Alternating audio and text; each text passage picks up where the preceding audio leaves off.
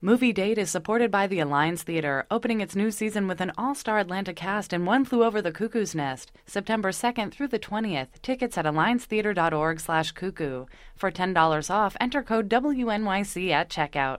Rafer, do you remember the first time in your life, maybe you were a kid, when you watched a movie that maybe you thought, maybe this is inappropriate? Oh yeah, sure. What what was that movie? That was in the, the glory days of cable. When cable just first came out. When um, there was HBO first came out. Oh no! Oh god! I'm going so far back before HBO. This is like before Kristen. I'm alive. this is before you're alive. This is on TV. If anyone out there remembers on TV and Select TV. I have no idea what you're Yeah, you don't about. even know. No idea. You don't even know, Kristen. Oh, but boy, I know. And uh, yeah, when I was a kid, I really got my education through um, through cable. Back when, uh, also back when Bravo was a an art house uh, film channel. Bravo started out as uh, foreign and art house films. That's a long time It's ago. a long ass time ago, Kristen Meinzer. And I remember seeing um, Bernardo Bertolucci's Luna with uh, Jill Clayburgh as a woman who begins an affair with her son. And there's a very steamy. Her real son, not a stepson. No, her son. Oh. Uh, I'm pretty sure. And there was a um, very steamy scene in that. And I do remember thinking, like, hmm. I was very, very young. And I remember thinking, like, I'm very glad I'm watching this, but this does not seem right to me. How about you? Oh, I loved seeing stuff like that as a kid. Doesn't Yeah. every kid love seeing that? It's like, oh, I'm seeing something that's totally not for my eyes. Oh, yeah. These are for grown up eyes. I used to love, like, this says something about the generation I'm in. Like so many other kids, Blue Lagoon meant so much to me. Oh, well, Blue Lagoon was pretty steamy at the time. It was so steamy. Now looking back at it, I'm like, was it actually steamy or was it not? No, it's got some pretty. I mean, especially for its for its targeted audience, pretty steamy. I mean, they got they got no clothes on most of the time. Most of the time, no clothes. And then isn't Brooke Shields like 15 or 14 Yeah. in this movie? She's really young. Yeah. Which also reminds me of another very inappropriate movie that she was in that I remember, uh, Pretty Baby, oh yes, of course. where she's like, I think an 11 year old prostitute Yes, in New Orleans. extremely young. Yes, that's right. Extremely young, like not quite hitting puberty young. And she's a prostitute. And her mom is Susan Sarandon in that movie. And I remember seeing that also and thinking, wow, Yeah, that's pretty wrong. yeah, yeah. So, anywho, I, there are a lot of movies out there that people over the years have considered wrong. Even movies that, by today's standards, aren't really that wrong. Yeah, that's that's very true. Not Yes. that, not not that big of a deal. No big whoop. Oh wow, I saw a leg. Wow, human leg. We're not going that far back, are we? no, let's not let's not go that far back. But the reason we're talking about all this is because we're dedicating today's show to NC-17 movies, triple X movies, porno, all that good stuff. Anything illicit. anything illicit, anything that you're like, hmm, maybe this isn't for my eyes, or maybe it really is. We'll get to all that in a moment with a very special guest as well.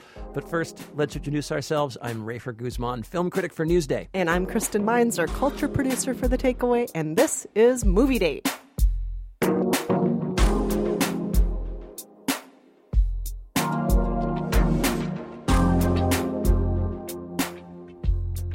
So, Kristen, our guest today is Dan Savage. Woohoo! Yay! And pretty much everyone I think knows Dan Savage, uh, the uh, sex advice columnist. Uh, he writes a column in The Stranger, and uh, we you may know him from his Savage Lovecast as well. Uh, what you may not know is that he also hosts a film festival. Uh, the, this is the 11th year of Dan Savage's Hump Film Festival. Perhaps not surprisingly, it's a porn film festival. yes, but with five minute films. Yes, and not not the porn film festival that you might expect. Uh, we spoke to Dan Savage from his home in Seattle about the Hump Film Festival, which kicks off today, August 28th, right here in Brooklyn, and then begins touring uh, the country nationally. So chances are it's going to come to a uh, steamy, seedy, sticky theater near you. and uh, we talked to Dan, and we asked him why, why make this short porn film festival? And here's what he said. Well, it, it was an accident, actually. I had a coworker uh, here years ago at The Stranger, and we just started joking about The Stranger being my home newspaper in Seattle, joking about taking a full page in the paper and announcing we were having an amateur porn film festival and doing a call for submissions just to see what we would get. And we got so much great stuff that then we had to go through with it and do the festival. And the question then became would people come and sit in a dark movie theater next to strangers and watch porn the way their grandparents used to, or, or in some cases, their great grandparents used to? In a dirty movie theater. Uh, and the answer to that was also a resounding yes. And people came uh, to the theater in droves and people loved it. And, you know, it's not a trench coat in the lap kind of dirty theater porn festival. Uh, they're five minute shorts and they're very creative and they run the gamut uh, vanilla to kinky, um, you know, cis and transgendered, gay and straight, uh, vanilla and hardcore, uh, you know, erotica animation, some musicals even. And it's just this, you know, we call it a porn festival. It's really a celebration of human sexuality and human sexual diversity and the diversity of our experiences. And what I love about Hump, and I think what really comes across when you when you come to the screening and you watch the show, is that you know a lot of people have a problem with porn because they find it dehumanizing, and this is very humanizing porn. This is porn made by friends and lovers doing what they love and wanting to share it with people in a movie theater, but not with people on the internet. Because we don't release anything online. So we get these really wonderful films made by sometimes amateurs, sometimes real filmmakers, uh, from folks who would never otherwise do this. And it's very liberating and very, very celebratory. And I'm very proud of it. Just a technical question here. Now, United States Supreme Court Justice Potter Stewart famously once defined porn as simply, I know it when I see it. D- does that apply to you too? I, I, mean, I'm imagining there's a wide range of stuff that gets submitted to you. How do you know there, it's porn? You know, porn, I think, is sometimes about intent. We had one film a couple of years ago uh, that was just people smashing pies in each other's faces. And some people were like, How is that porn? And that's actually a fetish. There are people out there who have this pie smashing in face fetish. And for them, it's porn. And for the people who made the film, it was porn. We also had a film called Go Ahead and Pee a couple of years ago that we sent out on the tour that was just a woman in her backyard uh, wearing a leotard jumping on a trampoline while the voiceover said, Go ahead and pee. And then you realized at a certain moment that she was. And, you know, you could see that she was wetting herself. And that was the entire film. That's all it was for like two and a half minutes. And other people are like, how is that porn? Like, you know what? For somebody that hit the sweet spot, for somebody that's their porn. You know, er- erotica and even pornography is so subjective and so personal. And that's what I love about Hump. There's this thing that happens. I'm just going to go off for a second if you don't mind. I watch the audience. I go. I've, I've, seen all the films when I curate it. I've watched them all a million times. We've done the edit. I watch the people watching the films, and at first, everyone is kind of thrown back in their seats because you have straight people watching hardcore gay porn. You have really vanilla people watching really kinky porn. You have uh, a lot of cisgendered people, sometimes for the first time in their lives, watching trans people who've made porn for and by themselves. And people are really kind of thrown back in their seats. The wind is knocked out of them. And then about a third of the way through, after 10 films, people are start cheering for each film and everyone's clapping and laughing. And what happens is at first, all anybody can see is what's not the same. That's not my plumbing. That's not anything I would do. That's not my sexual orientation. That's not my interest. And all you can see is what's different. And about halfway through, third of the way through the festival, everyone starts to see what's the same. And what's the same is the love, the desire, the sense of humor, the passion, um, you know the turn on all of that stuff we experience in the same way and all that's more important than the plumbing or the activities or the props and people really tap into that at home when you're exposed to porn that you wouldn't have clicked on if you were home alone in front of your computer masturbating now, the, the gripe of film festival uh, programmers all across the country is usually that they get uh, you know an overwhelming amount of submissions and they only have room for a few to screen. Um, how do you decide uh, what you're going to keep and, and, and what you what just does not make the cut? Well, we we have about 20, 25 films in every year, and uh, there's a jury. We sit for two days in, in an office uh, conference room, and we watch all the films and we debate them. There's about a, a dozen people on the jury, twelve uh, sometimes angry uh, men and women, and some non-binaries too. And you know, a film has to it has to be good and but that's really subjective you know go ahead and pee which i mentioned earlier you know was filmed on somebody's camera in their backyard on a tripod and it wasn't that the technical aspects of it weren't that great but it was so interesting and so personal that it got in. And so it just it just depends. It really just depends. And sometimes there are films in that have no sex at all uh, that are really intense and really erotic, and, and, and those get in. So I, so I can't tell you. You know, a film has to be good and interesting and compelling and hot, but on its own terms. It's not like I have to think it's hot because if you know if I had to think it was subjectively a turn on just for me, that wouldn't be a very interesting porn festival for everybody else. And you've been doing this for 11 years now. Um, how have the films changed over the years? Have you seen any trends in what people are submitting, uh, uh, in what's becoming more acceptable, let's say? Yeah, actually, there's been some interesting development over the last. It was funny. Eleven years ago when we started it, we got porn made by amateurs where people were trying to do, you know, industrial porn, uh, professional porn, trying to make like their own version of uh, commercial porn.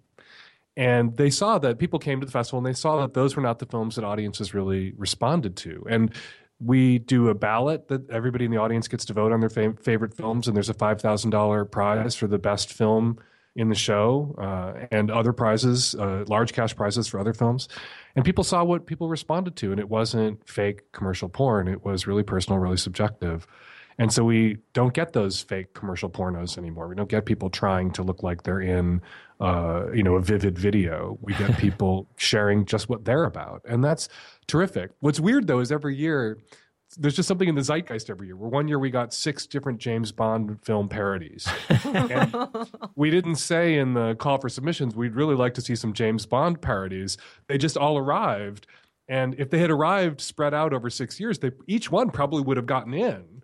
but because we couldn't have six James Bond parodies in a two-hour, five-minute short film festival, we had to pick one. Um, and one year we had you know a great uh, a whole bunch of films um, with lesbian sex but they all involved incorporating fruit and vegetables as sex toys as sex toys and metaphors. And we're like these are so great but we have to pick one. And that just happens every year. We never know what it's going to be but every year we sit there and go ah this is the trope. Is it going to be zombies this year? We never know what it's going to be but there's always uh, sort of a treasure trove. Do you find that social trends culturally, what's happening with the Supreme Court or with federal laws, do you see any of that coming into the films at all or changing what the content of the films are? We actually jerry rig some of that in. We do a thing where we invite the filmmakers to include a prop in their films, a little Easter egg for audiences to watch out for, so they know that these films were made just for them and just for Hump. And we always pick something like, you know, a McCain Palin button. Um, we we want people to think about politics. This year, it's Mike Huckabee's book. God, guns, grits, and gravy is the suggested prop. So we expect to see that. Uh, we see, expect to see Mike Huckabee's face all over our porn festival next year. So, uh, talk about talk about your subjective turn-ons. right? Yeah, exactly. Dan, you know, having watched all these films over the years, um, as a professional writer or just as a person, what have you learned? Uh, I've learned that even as a gay man, that I can I can sit very calmly and um, eat my lunch, which is delivered to the jury room, so that we can keep going and and watch Cunnilingus without flinching.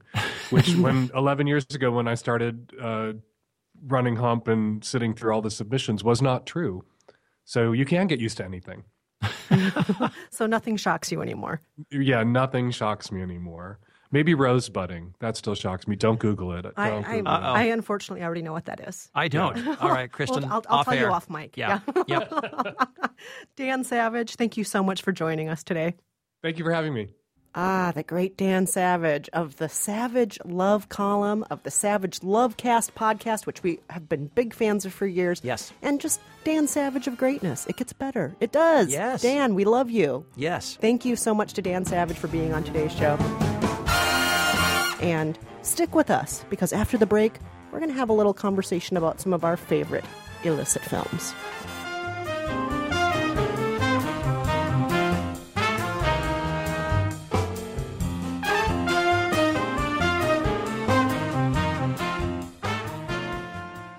I'm Rafer Guzman, And I'm Kristen Meinzer. and this is Movie Date. And in honor of all these illicit little films that Dan Savage was just talking about with us, Rafer and I have come up with a list of some of our favorite illicit films. Now, they aren't necessarily illicit, but when they were released, they were given NC 17 ratings or X ratings. They were considered by the decency folks out there to be indecent, if you will. That's right. So, Rafer and I have each picked out a couple that we like quite a bit.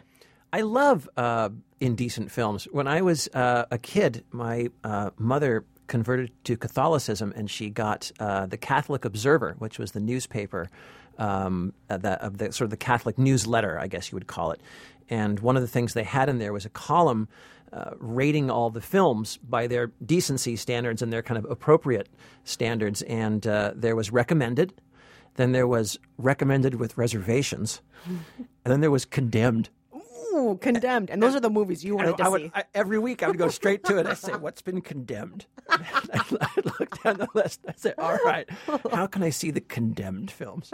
Um, and I've been doing that ever since. And uh, here's one of my my first, very first favorite uh, condemned films that I'm going to give you. It's Bad Lieutenant from 1992. One of my favorite films and one of the best performances ever by Harvey Keitel as the no-named lieutenant of the title. He's just a guy in New York City, a cop who's just roaming the streets, getting into trouble, using drugs, abusing people, snorting coke, smoking crack. There's been a murder, uh, of course, a completely sensational, lurid murder in which a nun has been raped by some hoodlums. Harvey Keitel is on the case trying to find these hoodlums. There's some cash involved. So this mystery storyline is kind of interesting, but uh, really what this is is a chance for uh, Harvey Keitel and the great director Abel Ferrara to uh, just get down in the gutter uh, from scene to scene. Uh, this is just one outrageous scene after another that you can't believe that an actor and some other actresses would actually perform on the screen. uh, Harvey Keitel is just amazing. My favorite scene in this is when he pulls over a couple of women in a car and forces them in their car to do some just extraordinarily demeaning and, and humiliating things. I'll tell you something right now. uh, Now listen up to me, okay? I'm gonna take you down to the prison house. and Call your father. You hear me? You hear me? You can't do that. What will you do for me if I don't do that? Whatever you say, Yeah? you can't call our father. Just one of the best scenes in the movies. He's a bad lieutenant. He's a bad lieutenant. Uh, that was NC 17 when it came out. And uh, as a little side note, uh, Werner Herzog made a movie of his own starring Nicolas Cage a little later, uh, many years later, called uh, Bad Lieutenant as well. Although he insisted, and it's true, that it is neither a sequel nor a remake, which is, in great Herzogian fashion, totally baffling. and that movie is also worth seeing. So that's my first pick for you. All right. Well, my first pick is Pink Flamingos, the John oh. Waters classic. Now, Oh. Classic. this movie's considered indecent, and it was back then, and it probably still is indecent now. And Oh, that's what makes it so much fun. This is one of the movies that made Divine a household name. The movie was made for only like $10,000 Yep. in a suburb of Baltimore, which is the home city of John Waters, as most of us know. Yep. And in this movie, Divine is playing a character who's been given the awesome title of filthiest person alive. Now, there are these other folks, the Marbles, who are so upset because they want to be the filthiest people alive, and they are pretty filthy. Oh, do, they are. They do terrible, terrible things. They impregnate young girls kind of in a weird adoption ring against the girl's will so that they can give these babies to lesbians, and then they sell drugs to children, heroin Filthy. and stuff. They're just they're very filthy people. So it's all kind of the smackdown of like who's the filthiest. Everyone's completely filthy. There's assassination attempts, and most disgraceful of all to a lot of the decency watchers out there, poo eating. Yes, Poo Divine, eating. Divine eats dog poo. It's, Yes. it's, the, it's the climactic moment Yes, in the film. yes, I and I don't say. think we're ruining anything in the movie no, by no, saying is, that. This no, is a famous, famous scene. yeah, and this whole movie really takes things to such a level of absurdity that you can't help but just laugh at how ridiculous the whole thing is. Yes. Who could have sent me this package? Who would dare send me a package like this? Wrapped all fancy. It's just a birthday present, Babs. No, it's no birthday present, Cotton. I smell deep, dark trouble. Oh my God Almighty! Someone has sent me a bowel movement. Babs! turd, Mama, a turd! Who could have sent this? Ah, a turd! Oh, a turd! Oh! I just have to recommend this to everybody out there. If you want to see a truly filthy, indecent movie, you're, you're going to love Pink Flamingos. And don't and don't forget about Edie Massey as the egg lady. Oh my God. who, and God, she the big giant fat egg lady sitting sitting in a, a crib. She's got I think she's got a diaper on, and she's sitting in a crib cracking raw eggs all over herself. That's pretty great. And Edie Massey went on to have a, a very sh- a short uh, but notable sort of new wave music career briefly. Oh, yeah. Yeah, So weird. a great song called "Hey Punks, Get Off the Grass." I love that song. Uh, my other my other indecent pick is, of course, Beyond the Valley of the Dolls. Oh, so good. It's just Roger Ebert forever, Oh, folks. Roger Ebert. This movie's just unstoppable. Uh, the great Russ Meyer and Roger Ebert wrote this thing together. Um, I'm not really sure how to categorize it as just kind of a schlock fest. It's just you've got this group of.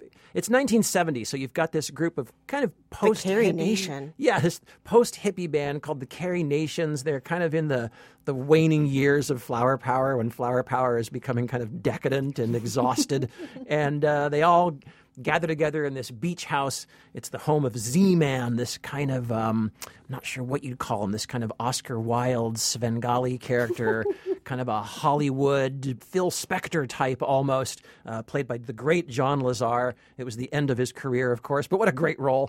And uh, it's just basically, you know, what's happening to these women with this decadent, crazy lifestyle that they've gotten themselves into.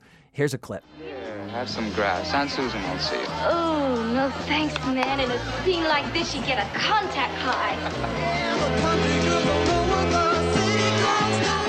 This is my happening, and it freaks me out. Oh, it's stone gas, man. Pray we must make haste. My time is not my own. Now, notably, this has nothing to do with Jacqueline Susann's Valley of the Dolls. We Yeah. just have to make that clear, much like your first pick, Rafer, which has like this thing with the same name, not related at all. That's what's one of the greatest things about it.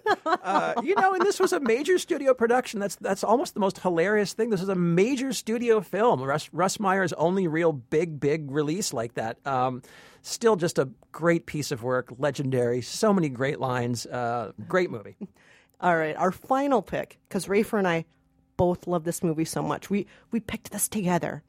Showgirls. Oh, the best. Oh, so good. So good. I actually skipped work that day so that I could see it on opening day. I think I was you. like 18 or something when it came out, and a bunch of my friends and I, if we had jobs, if we were in college, wherever we were, we said, We are seeing Showgirls now. We're going to see it. And you know why? Because it has Elizabeth Berkley from Saved by the Bell Yes. being naked and dancing. More than naked. Oh boy. oh, she's doing all sorts of stuff. The sex scenes are very bizarre in this movie. yes. There, yes. there, there are lots of like flopping around and kind of. There's that one in the pool where it's Yes. like I, I think it's supposed to be a very sexy tidal waves happening, but it's actually like looks like somebody just put a lawnmower in the middle of the pool. It's just like what? What's going on here? and then we have Gina Gershon, of course, also. Oh, she's great. yeah, it's kind of like all about Eve, only with naked dancers in Vegas. One day she looks like Pollyanna. The next day she looks like, I don't know, Lolita maybe. nice dress. Thanks. I bought it at Versace. In the forum? Oh yeah, Versace. I love Versace. Me too. Okay, you know Marty? Hi. Hi. Gay's our line captain. Hi. Hi. If you let me down, I could lose my reputation for being such an all-knowing prick. I worked very hard for that reputation, so don't do it. Deal? Deal. Yes.